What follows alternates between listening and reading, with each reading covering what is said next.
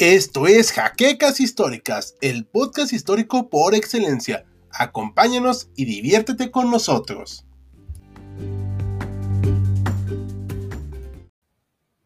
Muy buenas noches a todos los historiadores, perdonen el retraso de unos dos tres segundos.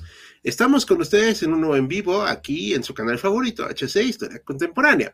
Y nos acompañan, como ya se ha acostumbrado, el doctor Mariano García, que se encuentra aquí abajito, y nuestro presentador del tema de hoy, que va a ser Maximiliano.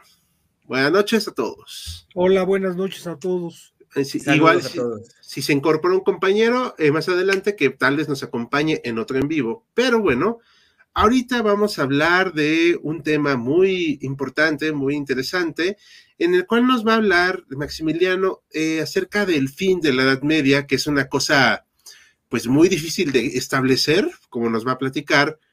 Pero, este, bueno, antes que nada, y si quiero hacerle la pregunta, los, ¿las personas de aquella época sabían que era esa cosa llamada Edad Media y que estaba terminando? ¿O, o por qué se dice esto?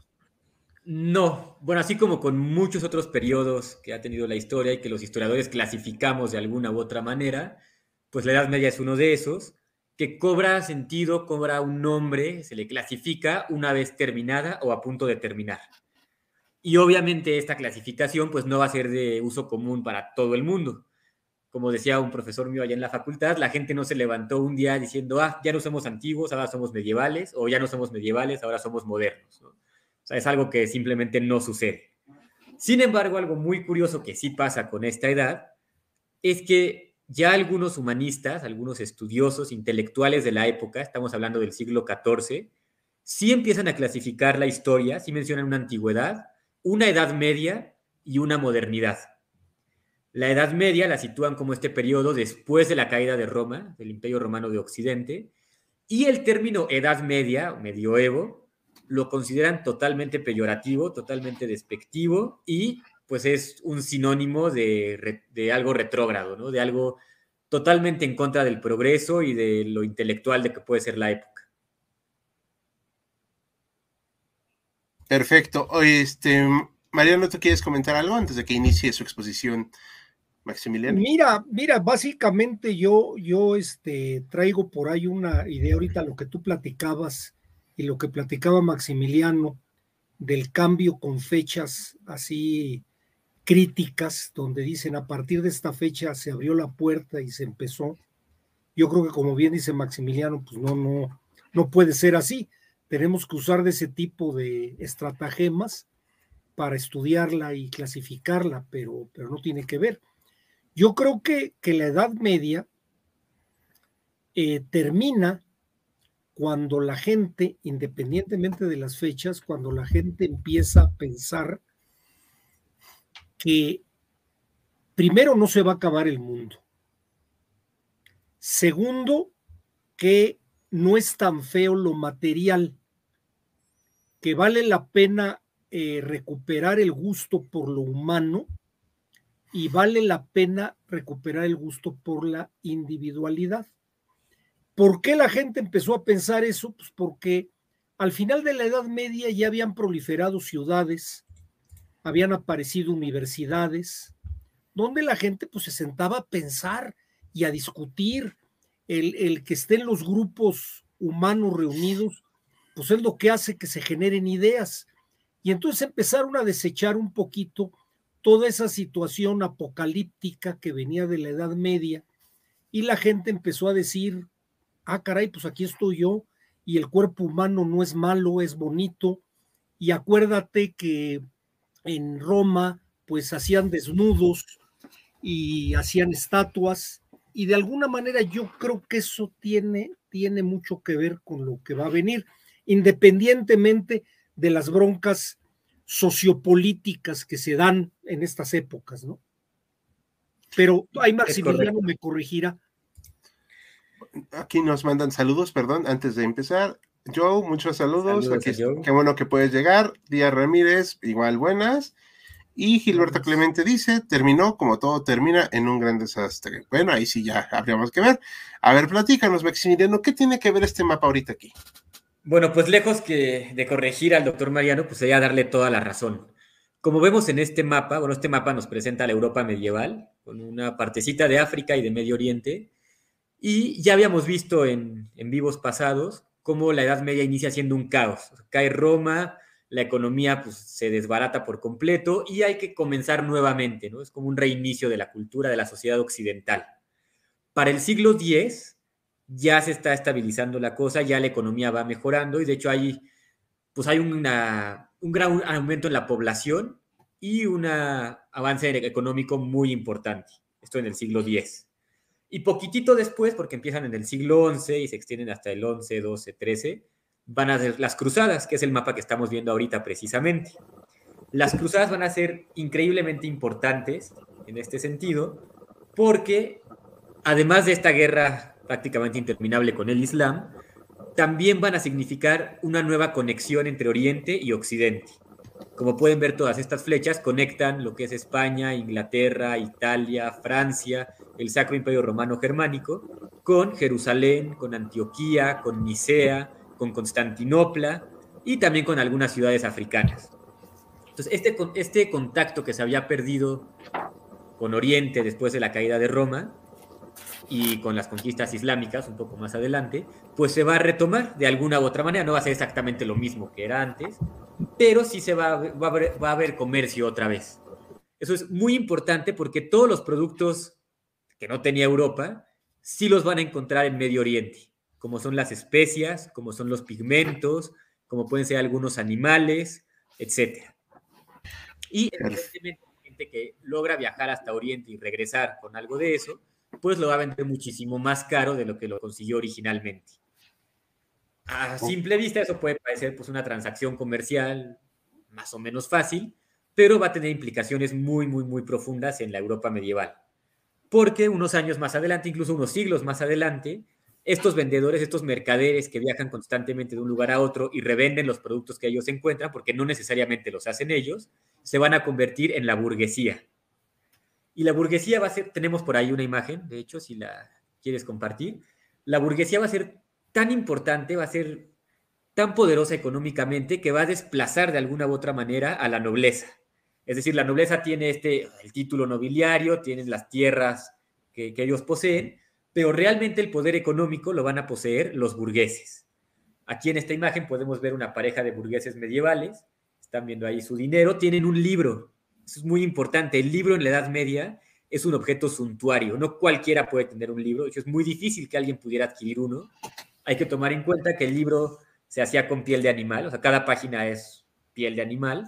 Y por lo tanto, habría que sacrificar pues, básicamente un rebaño completo para un libro pues, como el que estamos viendo ahí. Había Oye, que... no es... Sí, perdón por interrumpirte. O sea, que era como una masacre, como decías, un genocidio de animalitos, ¿no?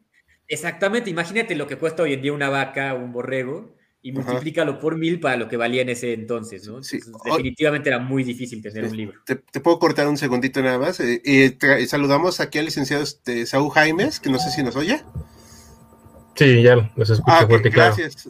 Eh, va a acompañarnos este, para este en vivo y esperamos que se pueda unir con otro, nosotros en otros. Vamos a presentarlo en forma la próxima semana, pero solo para que no se quede todo el público pensando, bueno, ¿y este muchacho quién este es? Intruso. ¿Vale? Ah, bueno, pero perdón, Maximiliano, por interrumpirte. Ahora sí, continúa, por favor. Claro, estamos hablando del libro como objeto suntuario. O sea, imagínate, para empezar, lo que representaba matar pues casi que un rebaño completo, solo para tener el libro. Había que pagar el trabajo de encuadernación y obviamente al que iba a copiar el libro y si acaso ilustrarlo. Entonces algo realmente caro, realmente costoso que no cualquiera podía tener, pero aquí vemos esta pareja de burgueses que por supuesto que tienen y seguramente no uno, sino hasta más libros. Es importante esto de la burguesía, aclarar para empezar que ellos no necesariamente hacían los productos que ellos vendían, sino que viajaban de un lado a otro y los revendían. Los revendían a precios pues obviamente mucho más caros. Y esta burguesía, este intercambio comercial, va a propiciar que nazcan muchas cosas que hoy en día consideramos muy contemporáneas, pero realmente no lo son. Por ejemplo, las marcas. Una vez que un artesano ya se hacía de cierta fama o quería hacerse de cierta fama, a sus productos le ponía su marca personal, con la que otros artesanos, o mejor dicho, otros posibles compradores, podían identificarlo a él. decir, esta marca me gusta, el, el artesano que hace esto es muy bueno, su calidad es buena, quiero comprar con él y no con otros. Van a nacer los pagarés, algo así como los cheques, van a nacer las transacciones comerciales, y se dice por ahí que incluso hasta los seguros, ya que era muy costoso tener un barco, viajar hasta Medio Oriente, regresar, se podía hundir, podía ser atacado por piratas, etcétera. Entonces se hacía esta especie de seguro en la que te garantizaban que si tu barco sufría alguna, algún infortunio, pues te podían devolver cierta cantidad económica. Entonces todo claro. eso va a ser, bueno, va a fomentar un sistema nuevo, nunca antes visto, que va a ser un capitalismo pues incipiente, no el que conocemos ahora, pero sí las bases del capitalismo. Perfecto. Eh, aquí antes de seguir nos mandan saluditos. Alejandro Cortés, que es un asiduo a nuestros en vivo. Alejandro Cadena, que lo he visto también otras veces. He llegado. Muchas gracias, José Gabriel. No importa, Alejandro Cadena, que digas que he llegado un poquito tarde. Ah, recuerden que pueden verlo. Se queda en nuestro canal.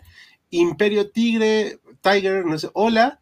Y aquí pregunta algo acerca de la revolución, bueno, de la burguesía. Hace rápido la pregunta. La burguesía fueron los causantes de la Revolución Francesa.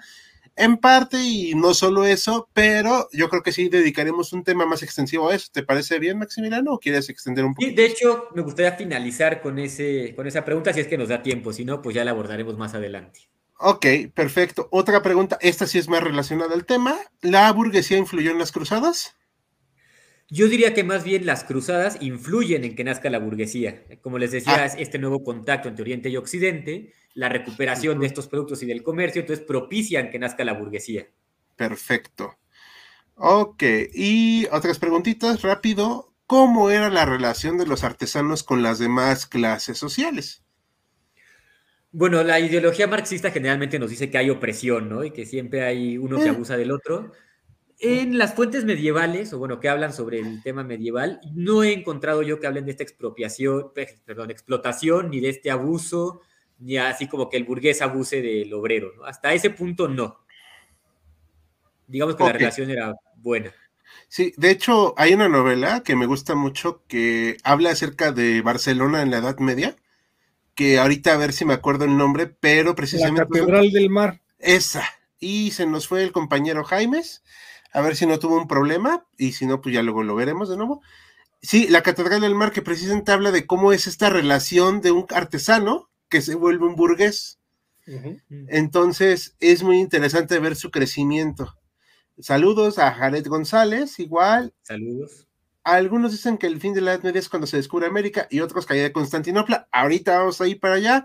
Griffenrir, eh... Hola, buenas, un placer complementar lo que ya sé con ustedes exponen, saludos y también saludos a Super Eurobeat, muchas gracias. Ahora sí, dinos, este, Maximiliano, bueno, nos hablas de la burguesía y esto, pero ¿esto qué tiene que ver con el fin de la Edad Media? Ah, perfecto, a eso vamos. Como ya habrán visto en algunos de los artículos que hemos publicado en la página, que hemos mencionado antes, y si no, pues se los comento ahora, el sistema medieval, las creencias, la mentalidad, la ideología, era tripartito. Es decir, todo lo que pensaba la gente medieval, o mucha de la gente medieval, iba en conjuntos de tres. Por ejemplo, el tiempo era un pasado, presente y futuro. Los continentes eran América, perdón, América no, Europa, Asia y África. Y además correspondían a este versículo de la Biblia, este relato, en el que Noé, una vez que se extingue la humanidad, ya tiene tres hijos y esos tres hijos tienen a sus respectivas esposas. Entonces se decía que cada uno de los hijos de Noé, que son Cam, Sem y Jafet, habían poblado uno de los tres continentes. Entonces, si te fijas, es un circuito cerrado, todo tiene sentido a partir del número tres. Y de esa manera iba a funcionar también la sociedad. Iba a estar la clase de los nobles, que tienen que pelear y defender de cualquier peligro. Está la clase de los oradores, los sacerdotes, los monjes. Y estaba la clase de los siervos o campesinos. Sin embargo, la burguesía va a representar una cuarta clase que no existía antes y que va a venir a descomponer todo este sistema tripartito medieval. Entonces, en la cuestión socioeconómica, eso representa un cambio, representa, pues sí, efectivamente un cambio, va a ser algo novedoso que va a terminar cambiando todo el esquema medieval y nos va a permitir conectarlo con la modernidad. Perfecto, me parece muy bien. Eh, no sé si alguno de los nuestros compañeros de ahorita, Mariano o el, este compañero Jaimes, se apellida Jaimes, chicos, no tengan alguna pregunta acerca de este tema.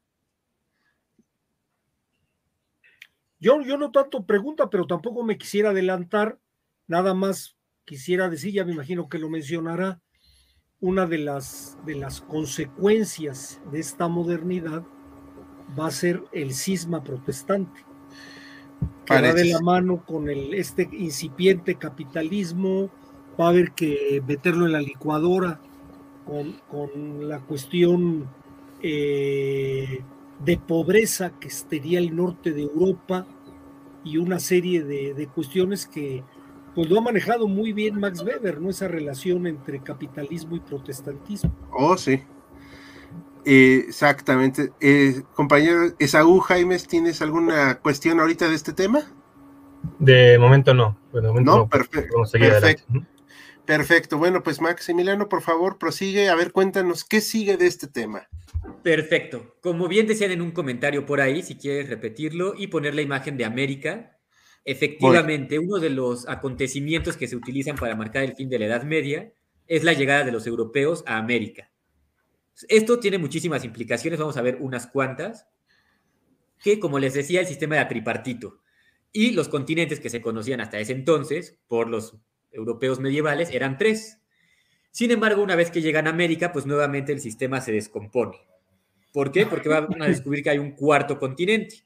Originalmente piensan que llegaron a Japón, a la India, a alguna parte de Asia, pero con el paso del tiempo se dan cuenta de que no es así. Así que es un cuerpo de tierra gigantesco, incluso más grande que Europa, y que se trata de otro continente.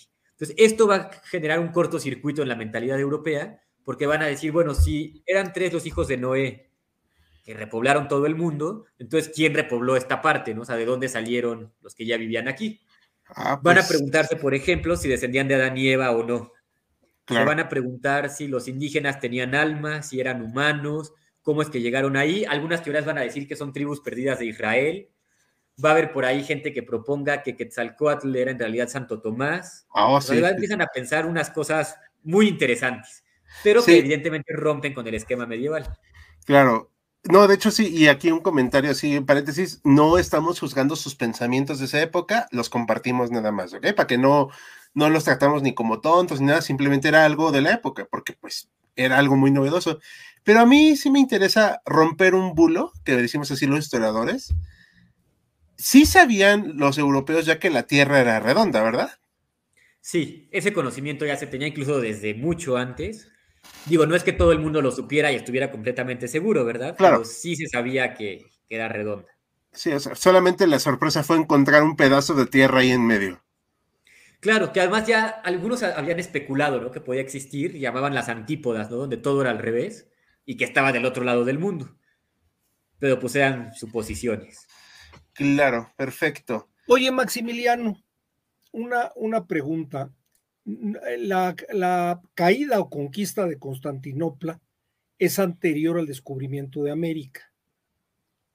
Podríamos decir que una de las causas directas, así materiales, es la caída de Constantinopla, ya que cierra el comercio de la ruta de la seda que había con el Oriente y que llegaba a Constantinopla, y de alguna manera obligó a todos estos comerciantes, marineros, aventureros, a ver qué formas se encontraban para restablecer el comercio.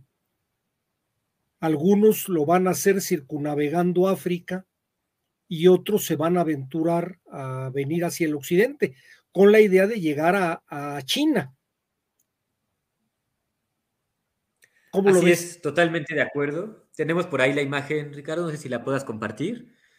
Tradicionalmente, claro, o sea, la historiografía tradicional sitúa ¿Cuál? el inicio de la Edad Media. ¿La esa, de Constantinopla? Ah. Sitúa el inicio de la Edad Media con la caída de Roma y el término con la de Constantinopla. Y si lo piensan, pues funciona muy bonito, ¿no? O sea, cae Roma y luego vuelve a caer Roma en un periodo aproximado de mil años. Es bastante fácil de, de enmarcar. Cierra ciclos, ¿no? Exactamente. O sea, ya no hay pasado romano, ya no hay a dónde recurrir para, este, para esta conexión que había con el Imperio Antiguo. Y aún así creo yo que no rompe tanto los esquemas como si es el descubrimiento de América o el nacimiento de la burguesía. Sin embargo, como bien dice el doctor Mariano, esto nuevamente rompe el, la conexión entre Oriente y Occidente, y por supuesto que los comerciantes se van a ver forzados a buscar otras alternativas, como puede ser el Mar del Norte, que es un territorio totalmente hostil, como puede ser circunnavegar África, que en algún momento lo van a hacer, o como va a hacer Cristóbal Colón, irse por el otro lado a ver si logra llegar tanto a la India como a China. De hecho, él piensa que llegó ahí. O sea, es hasta mucho después que se dan cuenta de que no era la India. No, okay. Y no, él, él muere creyendo que había llegado a China. Sí, de hecho muere pensando eso. Ni le pusieron su nombre al continente. Es que él no lo supo, no supo claro, que era el continente. Sí. No Exacto, él mismo no estaba enterado. Y algo muy curioso es que un, uno de los grandes referentes medievales de viajes hacia Asia, si no es que, el, bueno, no es el único, pero sí es uno de los más relevantes, es Marco Polo, que viaja a Japón, viaja a China, todos esos territorios asiáticos, y Colón mismo lee a Marco Polo. Entonces, una vez que lee las inscripciones que da Marco Polo y una vez que ve la tierra a la que llegó, pues se da cuenta de que para su imaginario coinciden. O sea, no había manera de pensar que había otro continente al que él llegó. ¿No se le hacían raros que unos fueran, pues, un poco más quemaditos que los otros? Pues mira, Europa ya había convivido con zonas medio orientales, con zonas asiáticas, zonas africanas, entonces el color de piel realmente creo que no influyó en lo más mínimo. Ah, bueno, digo, pues tal vez los ojos, o sea, no sé, digo, cosas ahí que uno diría, pues, no, ¿verdad? Pero bueno, o sea, lo estoy viendo desde mi punto de vista, claro está. Oye, bueno, pero aquí una pregunta así medio incómoda, porque hace, ahí he leído muchos esos comentarios, ahorita que dije esto de los ciclos. Uh-huh. La historia no es cíclica, ¿verdad? O sea, porque han estado esta, comentando mucho eso en el canal. Eso es algo muy interesante. La cultura oriental, y con oriental me refiero también a los griegos, incluso los romanos antes de la cristianización, uh-huh, tenía esta idea de que la historia es cíclica y que las cosas se pueden repetir las veces que se puedan repetir. Uh-huh. Sin embargo, con la llegada del cristianismo, esta línea se transforma de un círculo a una línea recta, la que las cosas ya no se repiten, sino que tienen un inicio y tienen un fin. Se vuelve uh-huh, más escatológico y es ahí cuando todo cobra sentido. Okay. Ahora, muchos historiadores de hoy en día la consideran una espiral progresivo, ¿no? O sea, las cosas no se repiten exactamente igual, pero hay algunas similitudes entre acontecimientos del pasado y acontecimientos del presente. Perfecto. Lo podemos ver con Roma, ¿no? O sea, cae Roma de Occidente y mil años después cae Roma de Oriente, Constantinopla. Claro. Sí, por eso lo pregunto, porque hay mucha gente que tiene esa idea, pero bueno, es algo que quería dejar así al, para comentarlo. Uh, las preguntas acá rápido antes de que se nos pasen, porque si no, también el público se queda con la duda. Mis padres y yo somos artesanos y pues obviamente vendemos artesanías. ¿Eso nos pondría en ese grupo social de la burguesía? Pues, pues sí. En gran medida.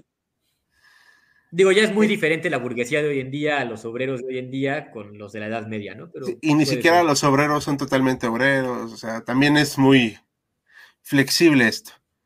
En la Edad Media es que parece a los gremios artesanos, aparece. apare, aparecen los gremios artesanos y saludos a todos los del canal de Nicaragua. Saludos, Gilberto. Aquí hay una pregunta sí. interesante. Perdón, ¿qué ibas a decir? Bueno, contestando la pregunta anterior, sí surgen los gremios.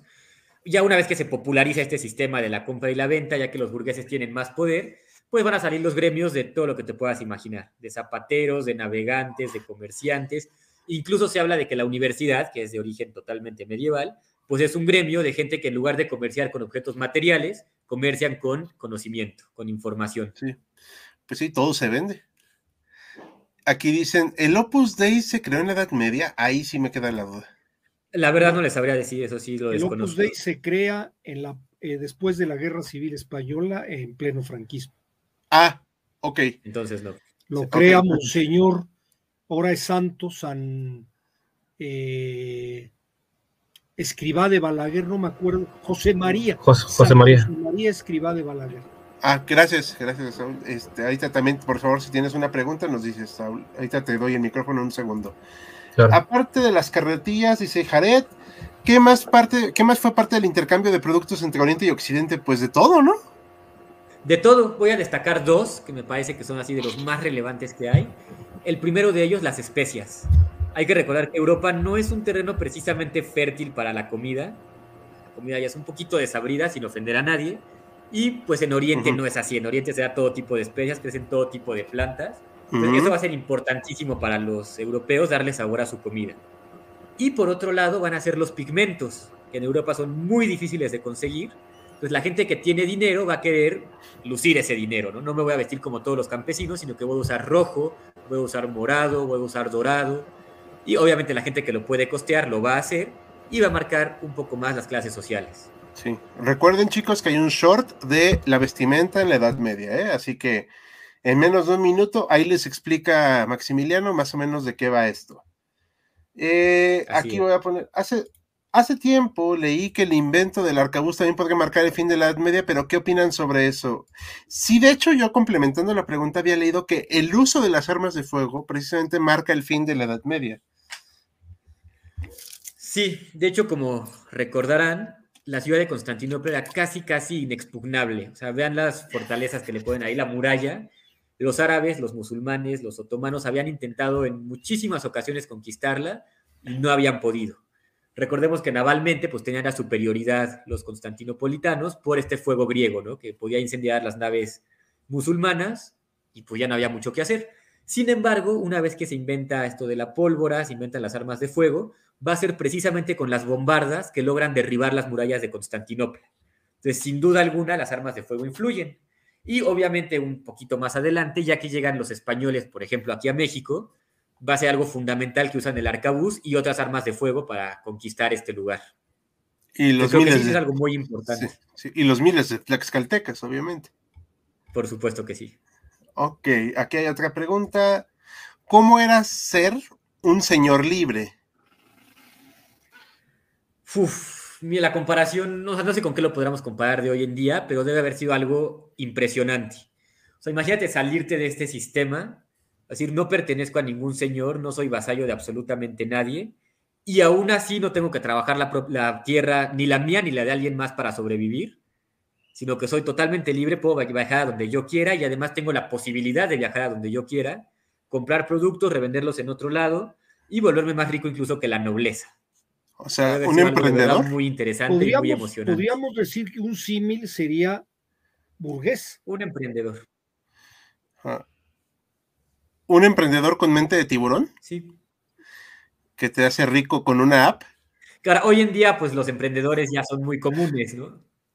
Sí, claro. Venden cursos por veinte mil. Tal vez hoy en día equivald- equivaldría a un Elon Musk, a un Carlos Slim, no lo sé. ¿Eh? Sí.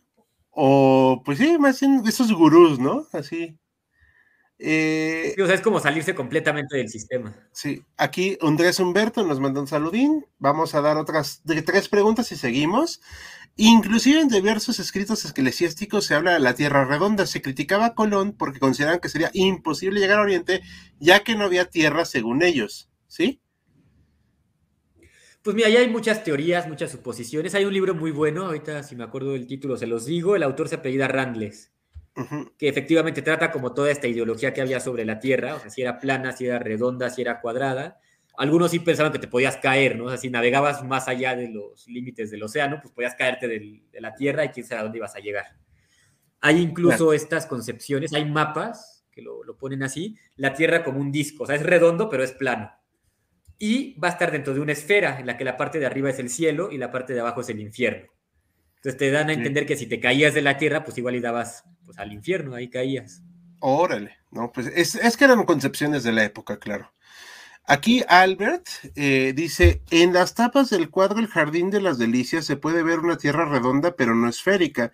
Hay que recordar que la Inquisición era extrema, extremadamente cerrada de mitos, miras, supongo que eran miras, que también... Creo que seguimos con la idea de que la, eh, la Inquisición era todopoderosa, pero no va por ahí. Sí, además yo. Cerradísima, ¿no? Que solo por pensar te mataban, no, tampoco era así. Sí. Luego hablaremos de la Inquisición, chicos, no se preocupen. Y por último, eh, a mí, miras, ya aclaró aquí que sí eran miras. Eh, por último, aquí la última pregunta que voy a poner en esta ronda, ¿qué tanto influyó la peste bubónica en las cruzadas o la Edad Media? Uf, en las cruzadas no, no podría decir que mucho, o por lo menos no creo yo que tanto. Sin embargo, pues para el fin de la Edad Media sí es algo brutal. Hay países que salen muy bien librados, prácticamente sin infección. Algunos muere la mitad de la población y se tiene noticia de algunas zonas en las que muere una de cada tres personas. Entonces sí es algo brutal, sí es algo que va a diezmar a la población y que sí se van a cuestionar muchas cosas que había en la época. Entonces no podría yo decir que eso podría situarnos en el fin de la Edad Media, o que eso termina con la Edad Media, pero sin duda pues es algo muy interesante y muy importante en la época. Perfecto. Ahorita en un ratito pasamos a otra ronda de preguntas. Eh, el compañero Esaú Jaimes, ¿tiene alguna cuestión, alguna pregunta, algún comentario? Eh, solo para complementar un poco, o sea, de repente como que cuando mencionamos esta parte de, del descubrimiento de América, eh, y como que a veces como que es, juzgamos o, o damos como muy, muy, muy severos con, con eh, Cristóbal Colón y con todos estos viajes de decir como, ¿cómo no, cómo no sabía que había que hacer un continente ahí en medio, ¿no? Uh-huh. y, y la parte que la, eh, es muy interesante la pregunta que planteas de si la, ya sabían que la Tierra era redonda. Si uno eh, como analiza el viaje de Colón, su idea era, era aprovechar la redondez de la Tierra para llegar más rápido a las Indias, ¿no? O sea, su idea era, pues, le damos, si le damos para allá, eh, la, esta, esta cosa es redonda, eventualmente vamos a llegar más rápido a las Indias, ¿no? Empe- evidentemente empezaron a avanzar en el, en el viaje, pasaban los días, pasaban los días y no llegaban a tierra. Lo único que hicieron fue ajustar y decir, ok, la distancia que queríamos no es, no es la que queríamos, pero vamos a llegar eventualmente. Y como decía el doctor Mariano, él se murió pensando que había llegado a, a, a China, ¿no? Perfecto. Sí, de hecho, o sea, exacto, como dicen, hay que juzgarlo tanto, o sea, también, pues, digo, no cualquiera se aventaba un viajecito en barco, ¿eh? En esa época. Para empezar. Sí, y luego pues fueron tres meses, digo, si ya con una hora que sales de más aquí en la ciudad te vuelves loco, ahora imagínense tres meses encerrado en un barco con un buen de marinos un poco malhumorados. Pero bueno, vamos a seguir con la exposición. A ver, ¿pero qué más marca este fin de la Edad Media? Porque ya hablamos de la caída de Constantinopla, que pues bueno, ni modo, ya se acabó. ¿Ahora qué sigue? Bueno, hay cuatro momentos, todos situados en el siglo quince, que nos ayudan a marcar el final de la Edad Media. Algunos historiadores prefieren uno, otros prefieren otro, pero pues a fin de cuentas son más o menos contemporáneos. Entonces ya hablamos de la caída de Constantinopla, ya hablamos del descubrimiento de América, pero va a haber uh-huh. otros dos que son un poco más ignorados. Está la invención de la, de la imprenta de Gutenberg. ¿Esta? Tenemos ahí imagen también. Esa mera. Como les decía, los libros son algo importantísimo. En la Edad Media se abandona esto de los rollos de papiro y se adopta el sistema de la encuadernación con pergamino. El pergamino está hecho de piel de animal, por lo tanto es mucho más duradera, es mucho más resistente, se puede encuadernar, se puede almacenar e incluso se puede transportar mucho más fácilmente. Sin embargo, era increíblemente costoso. O sea, imagínense ustedes transcribir, no sé, la Ilíada, todo a mano y todo con la mejor letra que puedan y además ilustrarla. O sea, es un trabajo que tardaba años, que no cualquiera podía hacer y que no cualquiera podía pagar. Por lo tanto, aunque sí había difusión de la cultura, pues estaba limitada por la tecnología del momento. Entonces, imagínense cuando inventa Gutenberg la, la imprenta, la cantidad de libros que se pueden imprimir en un solo día, una sola semana, un solo mes. O sea, no había comparación con la gente que lo hacía a mano, que tenía que escribir, que tenía que ilustrar todo a mano y además copiarlo, gastarse la vista, etcétera. Con la imprenta de Gutenberg, pues se va a acelerar el proceso de una manera impresionante y nunca antes vista. Entonces, eso también se, se, se puede colocar como el fin de la Edad Media y el inicio de la modernidad. Oye, Maximiliano, eh, eh, ahorita tú mencionabas lo del papel que se hacía en pergaminos de piel de animal. La imprenta, cuando la imprenta arranca, ¿seguía usando el pergamino? Según entiendo, papel. Según entiendo, todavía se usa el pergamino y ya un poco más adelante se usa el papel. Pero no, no estaría completamente seguro, lo podría investigar. Okay. Y de hecho es algo que se sigue usando hasta la fecha. Por ejemplo, los títulos de la universidad se escriben sobre pergamino todavía. Uh-huh. Somos todavía muy medievalistas en ese aspecto. Eh, no, creo que Mariano, sí también te titulaste de la UNAM, ¿verdad? Sí, sí, claro. Sí, aquí todos somos de la UNAM, chicos. Por cierto, un detalle curioso, eh, compañeros Eujames y yo fuimos compañeros de generación. Eh, no le pregunten las historias de mí porque es mejor no saberlas, pero este, bueno, él sí se tituló con honores y también puede dar fe de que todas estas tradiciones medievales aún las tenemos. Así que... Ahora, déjenme, déjenme curarme en salud, que okay. Yo soy historiador, pero de la Escuela Nacional de Antropología. Ah, sí, cierto. Yo estudié en la UNAM es ingeniería. Sí, es cierto. Mi, es mi modus vivendi. Muy similar al doctor Krause. Ándale, ándale, sí, de alguna manera. sí, sí, me hace falta, me hace falta publicar un poquito y tener el billete, pero... Sí, por cierto, aquí, bueno, al menos yo no odio a Krause, que un día vamos a debatir su obra, por cierto, que ese es una, un pendiente. No, yo para que... nada, yo para nada, para nada, al contrario. Bueno, pero bueno, esa es una cuestión que nos salimos un poquito del tema, pero oye, aquí me queda una duda, eh, de la imprenta. A ver, dime. Ok, qué padre, bonito, ya tenemos la imprenta, que tengo entendido que no fue la primera imprenta del mundo, o sea, ya se hacían eh, en otras partes, en China, si mal no recuerdo. Claro. Ok, bueno, voy bien. Pero se ha estipulado que la imprenta fue la que ayudó a que se diera, no que se diera el cisma por la imprenta, sino que ayudó a que se alentara más el cisma de la iglesia con la imprenta al imprimir, valga la redundancia, las Biblias en lengua vernácula, ¿es cierto?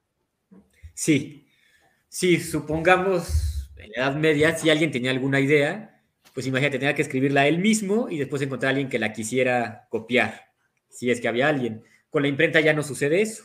Con la imprenta, con que pudieras imprimirla ahí, con que pudieras pagar a que alguien la imprimiera, pues ya podía difundirse la propaganda. Y justamente por eso, pues va a salir mucha censura en los libros. De hecho, vemos libros que están casi que completamente censurados, no se puede leer nada de ellos. Y hay uh-huh. otros que más o menos, ¿no? El monje o el, el encargado de censurarlo luego les pone una pequeña raya o una línea horizontal, perdón, este, ondulada. Entonces dice, bueno, está clausurado, sin embargo, podemos leer qué dice ese libro. Claro, pero con Creo esto... Que... Ah, perdón, perdón. No, no, no, no, nada más comentando, tú decías que eh, proponerlo en lengua vernácula. Ajá. Ese yo creo que ya fue el, la gota que derrama el vaso. Acuérdense que Lutero eh, imprime la Biblia en alemán. Uh-huh. El problema no nada más era la lengua vernácula. La Iglesia Católica no, no necesariamente dejaba que la gente leyera e interpretara la Biblia. Ajá. Para eso estaba el sacerdote. Sí. Entonces, esto de la imprenta tiene una connotación que, hablando lo que yo comentaba un poquito al principio del individualismo, convierte la lectura en un evento particular, no en un evento grupal. Antes, ¿cómo se leía? Un, en un convento, que es donde normalmente escribían estos libros, a la hora de cenar, el párroco X o el prior se arrancaban con un atril y a leer determinados pasajes. Así es como la gente leía, salvo algún rey o alguien muy, muy, muy poderoso que podía recibir este tipo de cosas para él leerle o que alguien se lo leyera. La imprenta permitió que tú pudieras llevarte tu libro a tu casa. Uh-huh. Sí. Exacto, y también hay que recordar que en el protestantismo, al difundir la Biblia así, se permite interpretarla. Claro. Lo claro. cual estaba muy en contra el papado. No estamos diciendo que fuera bueno ni malo, ¿ok? Digo, también no estamos tomando ninguna postura, pero sí es algo que fue muy revelador para la época. ¿Les parece si ponemos... Y algo ah, más, si nos vamos ¿Sí? a, a cuestiones de consecuencias... El mundo protestante, y también no le estoy haciendo propaganda a nadie, pero el mundo protestante se dedicó a promover la lectura, uh-huh. precisamente para que la gente pudiera leer la Biblia e interpretarla. Sí. Claro, esto es muy interesante, de hecho lo podemos ver propiamente en la Edad Media. Los cismas que se dan de la religión católica son contados. Tenemos a los nestorianos, tenemos a los... a los orientales, tenemos después a los anglicanos, pero pues si realmente no es tanto. Ahora, una vez que el protestantismo sí permite la difusión y la libre interpretación de la Biblia, ¿cuántas religiones cristianas se derivan del protestantismo? Es prácticamente imposible contarlas. Entonces sí, definitivamente está muy ligado una cosa con la otra. Claro. Jaime, señor Jaime, ¿quieres preguntar algo? ¿Comentar algo? Es, sí, es interesante, eh, al final como... El, el, chiste, el chiste se cuenta solo para la Iglesia Católica en este caso. O sea, el primer, el primer, eh, la, la primera obra que surgió de la, de la imprenta fue la Biblia, ¿no? Como tal, con la idea de que se difundiera, ¿no? Y precisamente el, eh, uno o dos siglos después pasa exactamente lo contrario, que el, el poder tener acceso a la Biblia directamente genera que la interpreten directamente estas, eh, los protestantes, y se, se, se genera esta, eh, este impacto del, del protestantismo, ¿no? Precisamente de acercarse a la Biblia directamente gracias a la imprenta. De hecho, ponemos, gracias Jaime, me parece muy adecuado, eh, estamos todos de acuerdo aquí, Bueno, bueno. Pues va de la mano con lo que hablábamos. Sí, perfecto. Eh, muchas gracias. Voy a poner un par de preguntas aquí para que, porque se están preguntando el público. ¿Es verdad que Constantinopla fue defendida solo por cinco mil soldados profesionales? Y creo que son muchos. Tenían casi doscientos mil en contra. Mira, no te sabría decir los números exactos. No sé, la verdad. Sí sé que el ejército otomano era increíblemente superior en cuanto a números. Y de hecho está esta anécdota, pues para, hasta triste para los medievalistas, ¿no? De que el último emperador de Constantinopla, es Constantino once, me parece, tenía la oportunidad de salir de la ciudad, ¿no? O sea, llegan sus allegados y dicen, bueno, puede irse, puede huir a otro lado y pelear desde ahí, o por lo menos sobrevivir. Y él dice que no, que si van a morir sus tropas, él va a morir junto con ellas, y pues sale a la batalla y nunca nadie lo vuelve a ver. Todo parece apuntar a que cae en batalla, pues defendiendo su ciudad hasta donde pudo. Sí, hecho, eh, fue, eh, es una anécdota muy reconocida. Eh, a ver,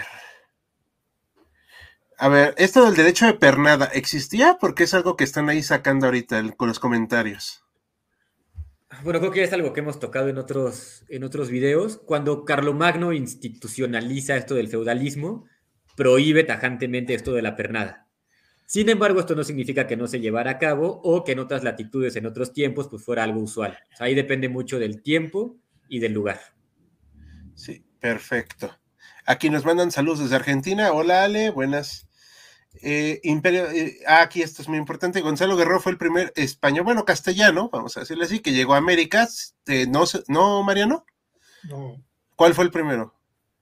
Pues es que, es que Gonzalo Guerrero llega ah, no. en, un, en, un, en una expedición que se hace rumbo a Panamá de Cuba. El y se primero pierde, que ¿no? llega a América, pues es Cristóbal Colón y su gente, los pinzones y demás. Gonzalo Guerrero es de los primeros que llega, tal vez sí es el primer español que llega a lo que va a ser México. Sí, ahí a Yucatán, Yucatán ¿no? junto Yucatán. Con Jerónimo de Aguilar. Exacto. Ambos ahí, eh, ahí muy peculiares. El ex, ah, perdón, esto no lo debí poner, disculpen, se me fue. Eh, Raúl Frías, buenas noches desde México, buenas noches. Buenas noches. Ah, bueno, aquí entramos en la especulación, pero bueno, pues para, procuramos también eh, apoyarnos para que sepan bien por qué no hacemos mucha especulación. ¿Qué habría pasado en la Edad Media sin la religión cristiana común en la mayoría de Europa? Pues yo creo que no se hubieran unido, ¿no? Digo, estamos especulando, nada más. Bueno, yo creo que ahí sí hubiera habido una época de total oscuridad, ya que fue la Iglesia la que rescató todo el conocimiento de los clásicos y de los autores cristianos posteriormente. Fue la que les dio pues, estabilidad a la sociedad. Entonces sin la Iglesia hubiera estado muy difícil que sobreviviera Occidente. Ok, perfecto. Aquí comenta Imperio Tigre, creo que en China se utilizaba el papel desde el mil doscientos. Soy muy malo en historia oriental, pero no sé si nos digan pero aquí. Pero sí, se tenga... usaba desde muchísimo antes que en Europa, claro. Ok, vamos a ver. Eh... Albert, pero ¿qué importancia puede tener Marco Polo en la caída, obviamente, entre comillas, de la Edad Media? Supongo que se refiere como al fin de la Edad Media. Ajá. Yo diría que no, no influye en esto. O sea, sin duda marca, es un parteaguas, ¿no? En los viajes y en la conexión de Oriente-Occidente, el mismo claro. Cristóbal Colón lo lee, pero tanto así como propiciar el fin de la Edad Media, yo lo vería difícil. Ok, perfecto. Ah, por aquí otra preguntita de Natiele Leite, que no, no he tenido el gusto de verla, pero saludos. ¿Qué tan comunes eran las mujeres escritoras en la Baja Edad Media? Esto sí no tengo ni idea. Bueno, también depende del lugar y de la época. Sí tenemos noticias de mujeres historiadoras, mujeres escritoras en la Edad Media, por ejemplo, a Hildegarda, creo que es Santa Hildegarda, pero bueno, también se tiene, o sea, sí se ve que hay una, un predominio de los escritores masculinos. Ok. Perfectos, pero sí había alguna que otra. Sí, sí había, sí existían. Perfecto. Y se conservan sus obras hasta la fecha. Perfecto. Jan Hus, que fue quemado en Praga. No tengo ni idea de esto. ¿Qué nos quiso decir Griffin Rear? Ah, oh, aquí está la extensión. Un teólogo en contra de la riqueza de la iglesia que fue quemado en Praga. ¿Tienen idea de esto? La verdad es que no lo conozco. La verdad no, no, no lo conozco. Ni yo tampoco. Ok, sí, ni si, creo que todos nos quedamos igual. Si nos pudieran dar datos de eso y lo podemos ver, pues con gusto. Si mal no recuerdan, apenas cinco mil mercenarios y poco más de diez mil locales los defensores de Constantinopla. Sí, debe de ir por ahí porque yo sí sabía que había mercenarios, pero es que ya era muy poquito lo que quedaba de lo que se conocía como Imperio Bizantino. Claro, después de la Cuarta Cruzada estuvo muy difícil que se recuperaran. Sí, una pregunta que me va a gustar para otro en vivo algún día. ¿Cómo fueron las cruzadas en Europa del Este? Esto sí es más complejo, creo. Yo creo que eso nos podría dar para otro en vivo. Por ejemplo, podemos hablar de las cruzadas menores.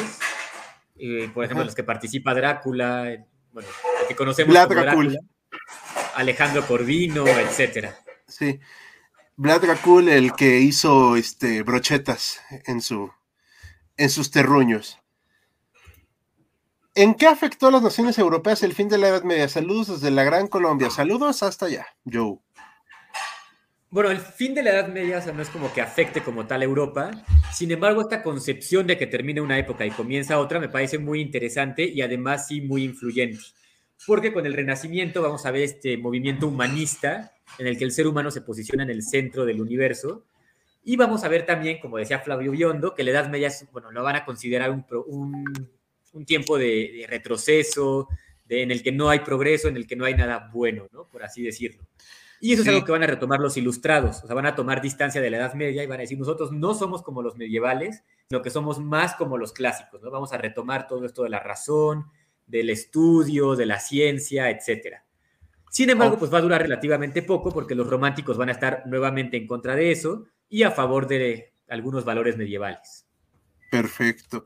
Me parece muy interesante. Eh, como les he comentado muchas veces, Maximiliano, no vamos a decir especialista porque no va por ahí, pero se ha dedicado a estudiar la Edad Media como parte de su formación como historiador y es en lo que quiere hacer su tesis. Entonces, por eso el que tiene la mayor información al respecto. Uno, un servidor, sí, no tiene bien la noción. Aquí hay una pregunta de Mari Carmen López. ¿Por qué no triunfó ninguna cruzada? Saludos. Sí que triunfaron algunas de las cruzadas, por ejemplo, la primera, su objetivo era tomar Jerusalén y lo logran. Entonces, sí, sí hubo triunfo. Creo que hablamos de eso, ¿no? En un vivo. Sí, en las cruzadas menores igual, por ejemplo, la de España, que es liberar el territorio español de, del Islam, también lo logra. El mismo Vlad Tepes, Drácula, logra tener éxito. Entonces, sí, sí hay, sí hay éxitos en las cruzadas. Perfecto. Y las últimas dos antes de que este, terminemos. Los mercenarios genoveses estaban bajo las órdenes de Giovanni Giustonani, por cierto. ¿Mm? Mira, no sabía eso, la verdad es que es por el dato. Y aquí ya nos comentan de Jan Hus, o Jan Hus, como reformador y predicador se le considera uno de los precursores de la Reforma Protestante. Sus seguidores son conocidos como husitas, me vengo enterando de esto, la verdad. Murió quemado en hoguera tras ser condenado de herejía en el concilio de Constanza. Bueno, pues sí, era un hereje, en el sentido estricto de la palabra. Digo que hoy me, a mí me dirían, sí, que a mí me dirían, oye, hereje, porque yo renuncié a la religión, pero bueno, eh, son cuestiones... Eso no es herejía, eso es apostasía. Ah, ¿sí? Ah, gracias, qué bueno que me corriges. Perfecto, bueno, pero a ver, vamos a retomar entonces el punto... Perdón, este, Saúl, ¿querías comentarnos algo? No, no, no. Además de apostasía iba a decir que es falta de compromiso, pero eso es aparte. Oh, ah, Dios. Es que eh, tú también eres católico, ¿verdad, Saúl? No, Dios me libre. Bueno, bueno, está bien, no, no voy a discutir eso, pero un día podemos hablar de los temas religiosos, sin problema, ¿va? Y los términos que son muchos y muy variados. Ay, sí, yo por eso no me metí en eso ya. A ver, pero hay otro temita, ¿no? Acerca del fin de la Edad Media. A ver, ¿qué nos falta hablar? Así es. Creo yo que es el menos, el menos popular dentro de Occidente para marcar el fin de la Edad Media. No es la imagen que estamos viendo en pantalla ahorita, ah, sino ¿cuál es? Que es la gramática de Nebrija. No sé ¿Dónde? Si te pasé imagen de, de la gramática. No. Pero bueno, podemos dejar cualquier otra imagen. Mientras, la gramática de Nebrija es la primera gramática que se escribe explicando cómo funciona y cuáles son las reglas de un idioma que no es el latín ni el griego. O sea, nuevamente vemos un rompimiento con la Edad Media, en la que el latín pues, es como la lengua más importante, es la lengua franca, se escribe todo lo de teología, lo de ciencia, incluso cartas entre personas en latín. Sin embargo, Nebrija se va a enfocar en el español, bueno, en el castellano del siglo quince. Y de hecho va a coincidir, o casi coincidir, con la expansión del Imperio Español. Entonces, cuando se expande el Imperio Español, llegan a lo que es América, conquistan prácticamente todo lo que es Latinoamérica, y van a usar precisamente la gramática de Nebrija. Entonces va a haber una lengua imperial, por así llamarlo. Va a ser el equivalente al latín en la antigüedad, solamente que ahora en la modernidad. Perfecto. Ah, y bueno, algo que yo sí quería, no, no, ya me acordé y no lo quería dejar en el tintero. Algo que yo, como alguna vez expliqué en alguna clase, era que gracias al, o sea, cuando termina, por así decirlo, la Edad Media, se desarrolla lo que se conoce como el humanismo. ¿Esto nos ayuda también a comprender el fin de la Edad Media? Sí, yo diría que se, se empieza a gestionar este humanismo desde poco antes de que termine la Edad Media, y me gustaría aclarar aquí que a veces se relaciona el humanismo con el Renacimiento. Sin embargo, renacimientos hubo muchísimos. O sea, no es lo mismo el italiano que el alemán, que el francés. Y además, este primer renacimiento que consideramos el italiano realmente no es el primero. El primero se da, por ejemplo, en tiempos de Carlomagno con el renacimiento carolingio. Entonces, para empezar, son temas y son términos separados, el humanismo del renacimiento. Y el humanismo lo podemos entender como este movimiento intelectual que sitúa a, al ser humano como el centro del universo. Sí, ya no se va a enfocar en lo divino, ya no se va a enfocar en otras cosas, sino solamente en lo humano. Perfecto. O sea, así como que marca este rompimiento, ¿no?, ideológico, más allá de los momentos históricos que son muy importantes. O sea, el, es un cambio de pensamiento, de concepción del mundo. Exactamente. Y de hecho lo podemos ver, por ejemplo, en la obra de Miguel Ángel, ¿no? O sea, por supuesto que, que pinta a Dios, pinta a los ángeles, pero pues sí le da un lugar muy importante al ser humano también. Perfecto. Eh, ah, bueno, aquí se despide de nosotros Jared González. Un, muchas gracias. Eh, no sé si quieran comentar algo más, Mariano, Saúl o algo. De momento no, no, no, al contrario. Este, Saúl, nos quedan. Podemos seguir hablando sin problemas. Digo, o sea, solo quería ceder el micrófono por si querían hablar a alguien más. Bueno, nos quedan diez minutos y me gustaría retomar esta pregunta que se nos hizo casi al principio del video sobre la Revolución Francesa. Que, bueno, como explicaba el doctor Mariano en el en vivo pasado, es una revolución burguesa, ¿no? Efectivamente son los burgueses quienes toman las armas, se rebelan contra la nobleza, contra la realeza. Sin embargo, me gustaría retomar este, este acontecimiento porque, según la historiografía rusa, marxista, es justamente con este acontecimiento que termina la Edad Media. Entonces, sí, para el marxismo la Edad Media se extiende hasta el siglo dieciocho. Y se preguntarán por qué termina la Edad Media o por qué ellos fijan el fin de la Edad Media con la Revolución Francesa. Y si lo piensan detenidamente, verán que tiene mucho sentido. Y es que es justamente ahí cuando verdaderamente se quita este papel del rey. O sea, ya no va a ser la realeza quien gobierne y va a tomar mucho más poder esta clase que antes era considerada oprimida y que va a ser la burguesía.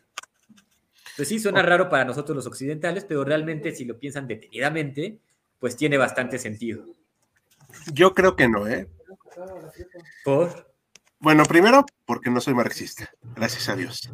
Claro. Eh, este, segundo, porque sí creo que el marxismo le gusta demasiado eh, tener esta idea muy cientificista, usando una palabra ahí medio rebuscada, de ver así muy detenidamente qué tiene, qué es un antes y un después, sin ver antes todos los puntos que llevaron a que fuera un cambio, porque pues sí, es muy diferente mil quinientos a mil, casi mil ochocientos, o sea, claro. Sí hay muchos parecidos, pero no es igual, y ya había habido demasiados cambios, digo, se había matado demasiado gente en Europa, de hecho.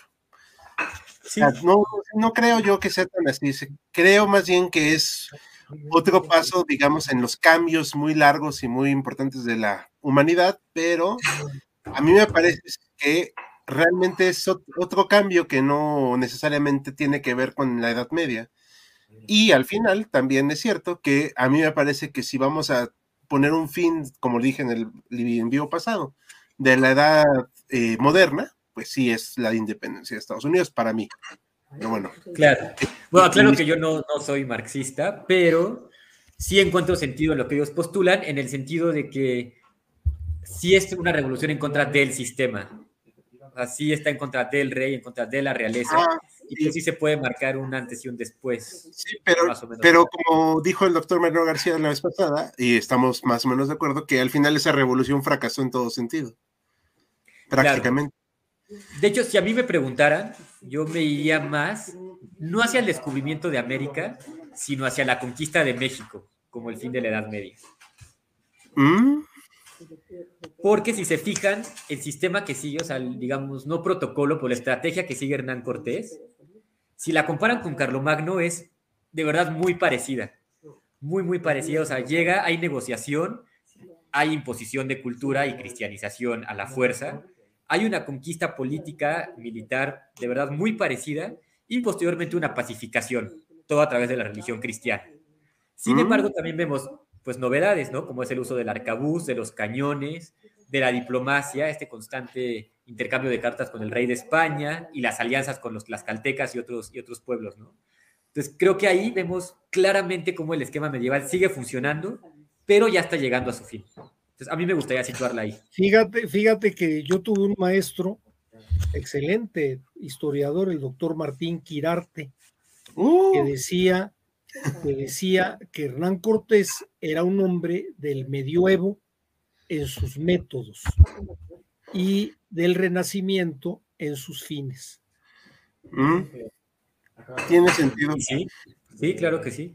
Habría que, ah, es interesante. Habría que discutirlo.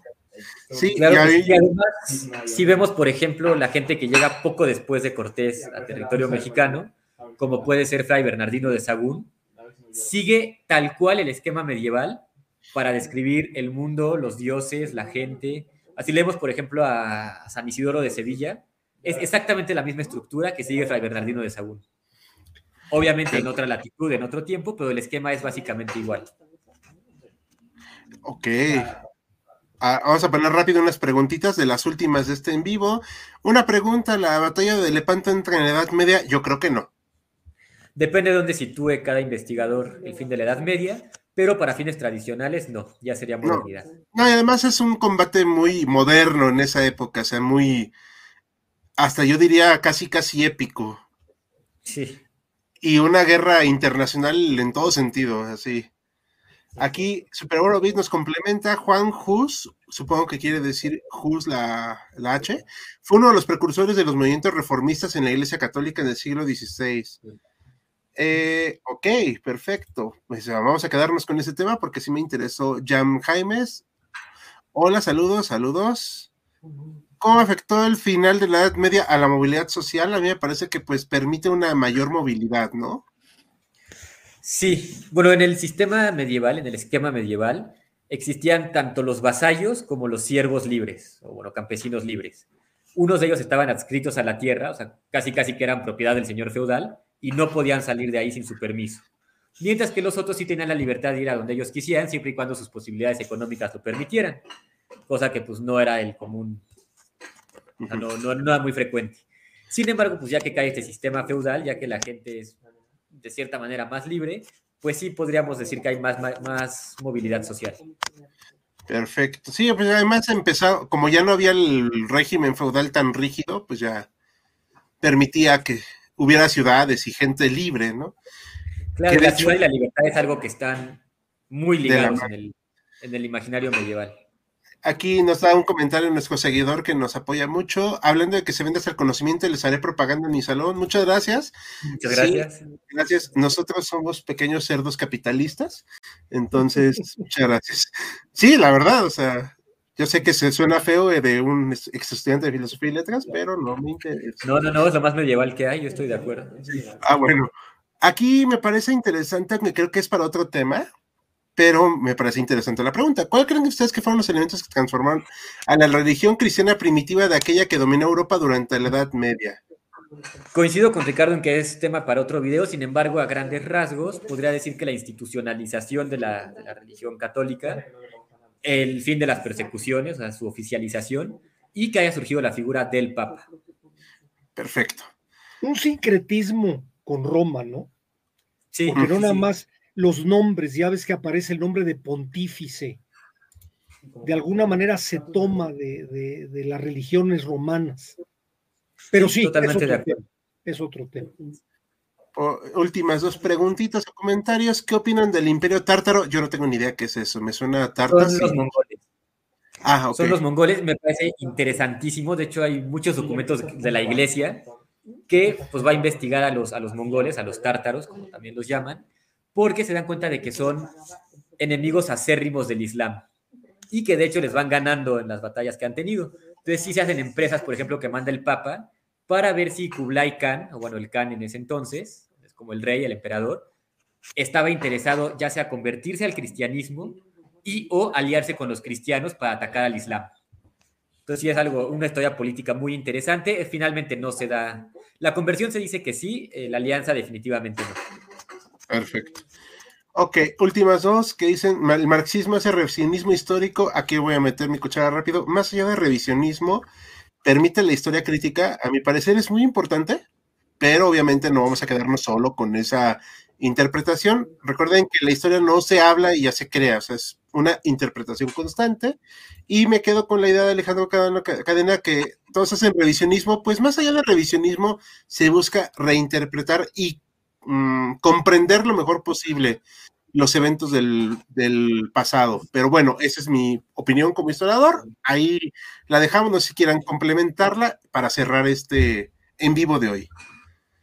Pues exactamente, todos en mayor o menor medida hacen revisionismo y buscan interpretar, comprender la realidad de una u otra manera, se supone que más acertada que la anterior, mm. pero dejémoslo en se supone. Sí.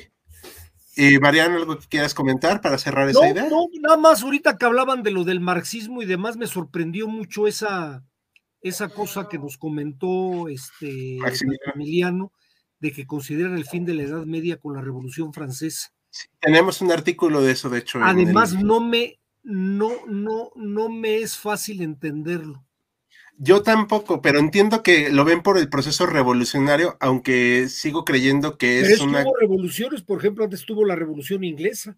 Claro, sí, sí, o sea, yo, te, yo, yo estoy de acuerdo contigo, pero bueno... Y o sea, además estoy... esa sí se mantuvo, relativamente.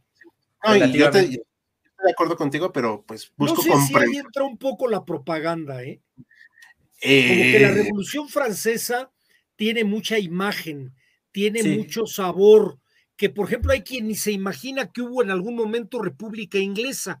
Sí, es que fue tan chiquita que... Exactamente. Bueno, que le cortaron la cabeza a un rey, ¿no? Pero que, de, bueno, le cortaron la cabeza a un rey, al otro lo corrieron, y de ahí se estableció todo un sistema democrático en Inglaterra. Sí, claro. Pero claro, un sistema manejado por la burguesía, como el que se pretendió en la Revolución Francesa. Pero tal que vez falló. Lo que los soviéticos, los marxistas, no los soviéticos, metían en la Revolución Francesa, es que la Revolución Francesa tuvo un problema. Ya llegó un punto en que se estaba volviendo una revolución de tipo comunista. Ya estaban siendo sobrepasados los burgueses. No es esa la comuna. Y eso va a lugar a la reacción de ese personaje que va a aparecer como Napoleón. Claro. Ok, puede ser por ahí, habría que darle una interpretación de nuevo es a ese interesante, evento. No sabía yo ese dato, Maximiliano, es muy, muy, muy interesante. Sí, de hecho, sí, bueno, tiene... yo cuando me enteré, igual, o sea, fue algo, no sé, muy loco para mí, ¿no? O sea, ¿cómo es igual posible para la Revolución Francesa, ¿no? Igual, igual para mí. Sí, una opinión que quieras externar, este, Esaú, o Saúl, ¿cómo quieres que te diga? Perdón, Esaú, así como dice tu nombre. Sí, sí, sí. Esaú, ¿alguna opinión que quieras externar para cerrar este ciclo? Eh, pues nada más hacer eco, igual a mí también me, me sorprendió mucho la, el dato así como lo compartió eh, Maximiliano, pero igual coincido contigo y creo que en general es la coincidencia de todos.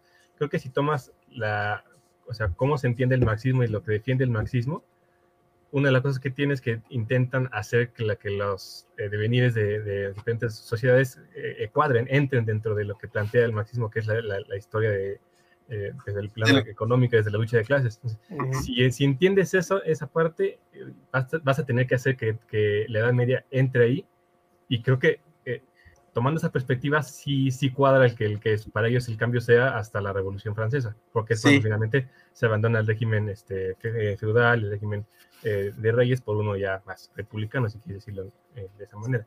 Entonces, igual no, no coincido, que, creo que no es, que igual, no estoy, igual contigo no estoy tan de acuerdo en que así sea, pero creo que comprendo que dentro del esquema marxista pudiera cuadrar así, ¿no?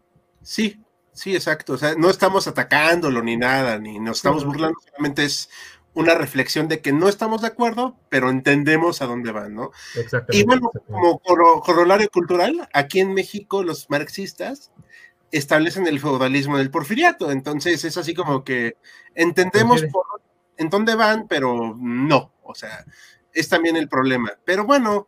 Me parece que por hoy vamos a cerrar, pero haremos un par de anuncios parroquiales. Bueno, eh, nos está acompañando hoy el, el licenciado Seu Jaimes. porque va a acompañarnos en algunos en vivos, esperamos que pueda eh, ser más de uno, pero la próxima semana nos va a hablar de el, ¿qué? Magonismo, ¿no? Es correcto, de Rick Mano, la figura de Carlos Flores Magón, el magonismo, eh, aprovechando que en, en México está, o esperemos que se ponga de moda porque se nombró este año el año de Ricardo Flores Magón, entonces aprovechar esa, esa coyuntura. Tú y yo sabemos que nunca se va a poner de moda, pero bueno. Tengo otros datos. Ah, bueno, así sí. Bueno, pero hablando en serio, va a acompañarnos la próxima semana. ¿Qué igual, sí, iba... ¿Es quién? ¿Qué? ¿Qué? ¿Perdón? Maximiliano, te cortaste. Es irónico esto de que el gobierno decida que es el año de Flores Magón, que es una anarquista. Sí, sí, sí, por supuesto. Sí, por supuesto. vamos vamos a hablar de eso también. Vamos a procurar no meternos. Sí. Es como un, un meme de una página magonismo que precisamente pone una imagen de una estación de policía que se llama Estación de Policía Ricardo Flores Magón. Es como... no, pues sí. Es irónico, como dice Maximiliano. O una estación del metro. Exacto. Uh -huh. O pero como bueno, que se vendan playeras con la imagen del Che Guevara. Ese es el capitalismo en acción. Bueno, pero esa es la sorpresita que les tenemos guardadas. No se preocupe, Teuslander no está secuestrado a ningún lado. Está vivo y coleando, solamente que está en otro estado de la República, porque bueno, nos han preguntado acerca de él. Pero esperamos contar con la presencia también del licenciado Saúl Jaimes, que de hecho también escribe la efeméride de los viernes en la página, así que todos los viernes puedan verla en la punto de las ocho de la noche. Y pues bueno, ¿alguna conclusión para cerrar? Para ya terminar este en vivo, chicos. Bueno, pues primero que nada había agradecerles muchas. a nuestro público. Yo, yo doy las gracias, pero había muchas, creo que es el cambio este de la modernidad, es, es una de las, de las oleadas de cambio en el mundo tal vez más importantes, ¿no? Sí, sí, cambia todo. Cambia todo, o sea, es algo, algo, algo fuerte, ¿no? Impresionante. Pero también lo mismo, gracias a todo mundo, y qué bueno que nos permitieron estar con platicar ellos de estas cosas que nos gustan y que esperemos que les gusten a todos los que nos oyen. Sí, coincido. Perfecto. Este, Saúl, ¿algo que quieras concluir? No, sería todo. Igual, eh, gracias por, por escucharnos y aquí estamos. Para bueno, entonces el jueves, el jueves organizamos el magonismo. Maximiliano, ¿algo que quieras comentar para despedirte? Sí, claro, pues gracias a ustedes por este espacio, gracias al público que nos está viendo y muchas gracias a los que participan. Pues bueno. Pues nos vemos entonces el próximo martes. Exactamente. Ay, pues sí, perdón por interrumpirte, pues sí, pero bueno, ya. Vamos a concluir. Muchas gracias a todos los historiadores y demás, y como dice Maximiliano, a todos los no historiadores. Nos vemos la siguiente semana. No se desconecten, equipo de H C, ahorita para organizarnos. Hasta la próxima. Chao.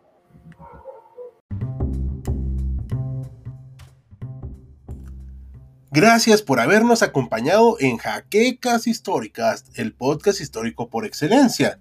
Hasta la próxima.